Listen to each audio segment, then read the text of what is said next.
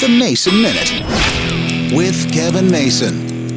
Twice a year, most states enact their new laws, usually the 1st of January, 1st of July. I always like to see what laws Tennessee is enacting. I checked, of course, this year, and nothing really exciting, nothing really interesting, nothing really strange. But a story caught my eye the other day about California and a new law that they've enacted as of January 1st. When we get pulled over in a traffic stop, officer usually walks up to the door and says, Do you know why I pulled you over? Of course, they're looking to see if you know what's going on, if you've got anything to hide. They're using it as a cue. But starting here in January in California, officers can no longer start their interaction with you with that question. Instead, they just have to state the purpose of the traffic stop before asking any other questions. The reason they're doing this is because they don't want police officers stopping people with some trumped up charge, maybe a broken taillight or something like that, when really they're looking to see if there are any drugs or any guns or anything illicit going on in the car. They want the police to be honest and upfront with people. An interesting law, something perhaps that all states should enact? Sounds logical to me.